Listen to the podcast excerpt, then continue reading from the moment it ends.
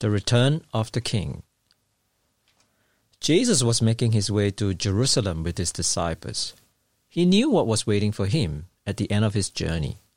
He knew that he would be facing his death by crucifixion on the cross, but he went anyway.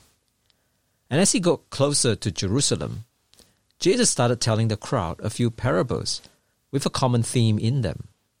They all had to do with the theme of a king coming to his kingdom or an heir returning to claim his rightful inheritance. For example, in one parable, Jesus spoke about a nobleman who went into a far country to receive for himself a kingdom. The story is told in Luke chapter nineteen. A nobleman went into a far country to receive for himself a kingdom and then return. Calling ten of his servants, he gave them ten minas and said to them, "Engage in business until I come." In another parable, Jesus spoke about a landowner who planted a vineyard and hired it out. When the time came to collect from the tenants, he sent his servants, one after another. But the evil tenants killed all of his servants. Finally, the man decided to send his only son. Reading from Luke twenty. Then the owner of the vineyard said, "What shall I do? I will send my beloved son. Perhaps they will respect him." But when the tenants saw him, they said to themselves, "This is the heir. Let us kill him so that the inheritance may be ours." And then they threw him out of the vineyard and killed him. What then will the owner of the vineyard do to them? He will come and destroy those tenants and give the vineyard to others. Last week we learned that Satan was a usurper. God had preordained all creation in the universe to be subject to his son, Jesus. This included Satan, who, though was a powerful angel, was still a creature created by God. God is the owner of the vineyard, and Satan was a servant. But Satan wanted God's kingdom for himself, and so he deceived Adam and Eve. We can think of Adam and Eve as tenants in God's garden. Satan told Adam and Eve that they could be like God if they eat from the tree forbidden by God. Adam and Eve were tempted and disobeyed God's word. And when they did so, they became enslaved to Satan. The rule and order of this kingdom became subverted. A creature now received the glory and worship meant for the Creator. If the people who were created in God's image bow down to worship the dragon and its beast, it would be as if God himself were bowing down and submitting to Satan, thereby subverting the order in God's kingdom. Therefore, God's glory and his honor was tarnished as a result of sin. Satan thought he scored a victory when he got Jesus crucified by wicked and evil men. But here's the irony. It was on the cross that Jesus defeated Satan. Jesus the King came to Jerusalem to inherit his kingdom, and the cross was his coronation. By dying on the cross, Jesus redeemed for himself a group of people that would follow him single-mindedly, the one hundred forty-four thousand who were sealed with his name and the name of his Father. Welcome again to this sermon series in the book of Revelation. We pick up the story from Revelation chapter fourteen. Then I looked, and behold, on Mount Zion stood the Lamb, and with him one hundred forty-four thousand who had his name and his Father's name written on their foreheads. By now it had become clear that there were two groups of people in this cosmic drama acted out for John to witness. One group belonged to Satan because they had received the mark of the beast. We read about them in Revelation chapter thirteen. The other group were the people who belonged to Jesus, described here beginning with chapter fourteen. This isn't the first time we meet the one hundred forty-four thousand. We've met them before in Revelation chapter seven. It's worth noting that different words were used to describe the two different kinds of marking, the beast and the lambs. The word describing how the beast marked his people suggested that the people were branded, like cattle branded with a sign to mark ownership It didn't matter who the people who belonged to the beast were individually. What was important was that they were property, like slaves, belonging to Satan. Without the branding, the people couldn't trade in the world controlled by Satan. On the other hand, two words were used to describe the sealing of God's people, both associated with writing. The first is a word that is used when a person writes a document, then seal it with his or her personal insignia. It's like a signature. It could also impart authority and protection. The second word used here in chapter fourteen is the word for writing. Therefore, there is a vast difference between Satan's branding of his people and God's writing his names on those he loved. Satan marked his people with a number. Only prisoners and slaves have numbers. God's children have names. God's names were written on them, and their names were written into the family tree, the Lamb's Book of Life. A quick application here, if I may. Choose your friends wisely. There are those who might look like they are friendly, but who view you ultimately as property. It might take some time, but soon you'll realize that you're only there to make them look good, just like the people who received the mark of the beast. But real friends value you as a person created in God's image. It is my prayer that we as members of Christ's church here at Epping Presbyterian Church are genuine and real to each other, and that we develop deep friendship with each other. Choose who you want to follow wisely. Satan does not have your well-being and interests at heart. Don't follow him. We follow Satan when we follow the values and ways of this world. This is what John says in First John two fifteen. Do not love the world or the things in the world. If anyone loves the world, the love of the Father is not in him. For all that is in the world, the desires of the flesh and the desires of the eyes and the pride of life is not from the Father, but is from the world. And the world is passing away along with its desires. But whoever does the will of God abides forever. Do not follow the ways of the world.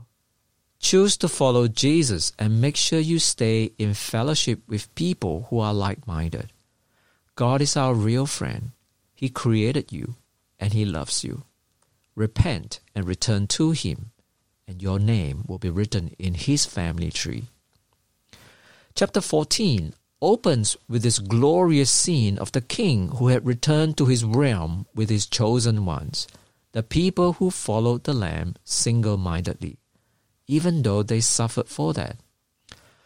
Looking at the scene, I'm reminded of what the Apostle Paul wrote in Romans eight about the glory to be received by God's people at the end of time.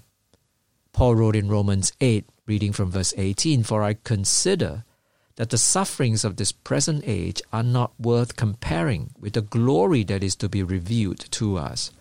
For the creation waits with eager longing for the revealing of the sons of God."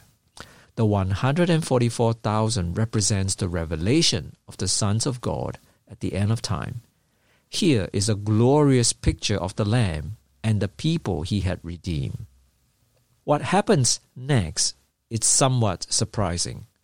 The trumpet has sounded, the beasts have been unleashed, and a battle between good and evil was anticipated. But what we discover next is not a battle. To put it candidly, it looked more like a choir practice. Yes, that's right. The one hundred forty-four thousand were learning to sing a new song. I know, it sounds anticlimax, but it's not. Here is what some people might have gotten the idea from, that heaven is this boring place where we all sit around in the clouds and kumbaya with our harps. Nothing could be further from the truth. Believe me, you would want to be there to experience the euphoria on this occasion, when the sons of God are being revealed. It is a glorious scene, with many people but one voice, singing one song, celebrating the victory of Jesus. Come with me to verse two of chapter fourteen. And I heard a voice from heaven like the roar of many waters, and like the sound of loud thunder. The voice I heard was like the sound of harpies playing on their harps, and they were singing a new song before the throne, and before the four living creatures, and before the elders. No one could learn that song except the one hundred forty-four thousand who had been redeemed from the earth. It is these who have not defiled themselves with women, for they are virgins. It is these who follow the Lamb wherever he goes. These have been redeemed from mankind as firstfruits for God and the Lamb. At first it seems like there is just one voice or sound coming out of heaven, loud and thunderous. But as John continued to listen, the loud sound took on the characteristic of being music. Mingled with the voices were the sound of music, harpies playing their harps. Then we discovered that actually they were singing a new song. And it wasn't just the one hundred forty-four thousand, but the entire throne room was singing in unison. The scene now opened up to include the throne room where the four living creatures and the twenty-four elders who possessed harps, something that we might have noticed before but didn't connect the implications until now. Now this must be quite a choir. What an awesome scene to behold if you can indeed imagine it. The closest I can come to imagining the scene is to visualize a stadium filled with passionate soccer fans singing as one. A sea of people, but one voice, one song. And it's not a war cry, but a victory song, even before the battle began.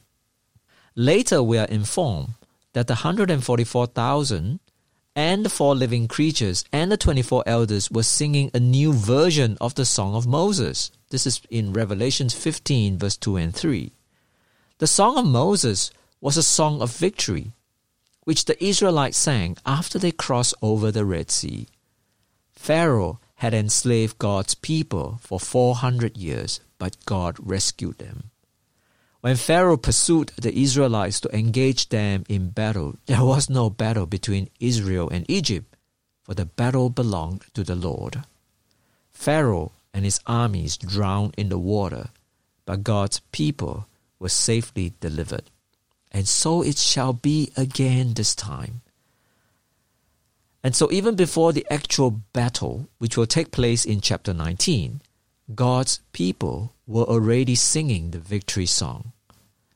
That's because the battle belonged to Jesus, and Jesus had already defeated the enemy. And so with one voice, they sang the Song of Moses. It's a fulfillment of what the prophet Isaiah described, when the Messiah shall come again to Zion. Isaiah thirty-five verse ten says, "And the ransom of the Lord shall return, and come to Zion with singing. Everlasting joy shall be upon their heads. They shall obtain gladness and joy, and sorrow and sighing shall flee away." Revelation fourteen is the fulfillment of this prophecy. The one hundred forty-four thousand joined the twenty-four elders, the four living creatures, and who knows how many more angelic beings to sing the victory song of the Lamb. The time has come to take a closer look at the one hundred forty-four thousand and answer the questions that we have regarding them. Who are these one hundred forty-four thousand? Are the Jehovah's Witnesses right to say that only one hundred forty-four thousand people get to go to heaven in the end? Have a look at verse three. And they were singing a new song before the throne and before the four living creatures and before the elders. No one could learn that song except the one hundred forty-four thousand who had been redeemed from the earth. It is these who have not defiled themselves with women, for they are virgins. It is these who follow the Lamb wherever he goes. These have been redeemed from mankind as first fruits for God and the Lamb. First thing we notice that the one hundred forty-four thousand were people purchased or redeemed by Jesus.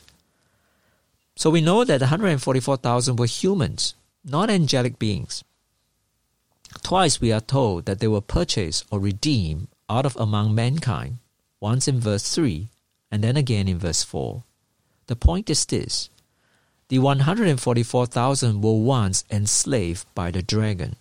Once they were property of the enemy, but now they have been redeemed. Jesus bought them for himself with his blood. These one hundred forty-four thousand were liberated from Satan's power. They don't belong to Satan anymore. They belong to Jesus. Next, we note that the one hundred forty-four thousand were virgins. It is said that these have not defiled themselves with women. This verse is difficult to comprehend. The most literal reading suggests that the one hundred forty-four thousand remain unattached to the opposite sex so that they might remain pure. It's important to note that the Bible does not view sex as impure in the right context. Sex within marriage is holy, but sexual immorality and adultery is not. These one hundred forty-four thousand were beyond reproach in this area. They chose to remain single. Neither does this verse justify clergy or pastor to be celibate by church law. That practice does not have any support in the Bible, and it leads to many abuses in the church that brings disrepute to the name of Jesus.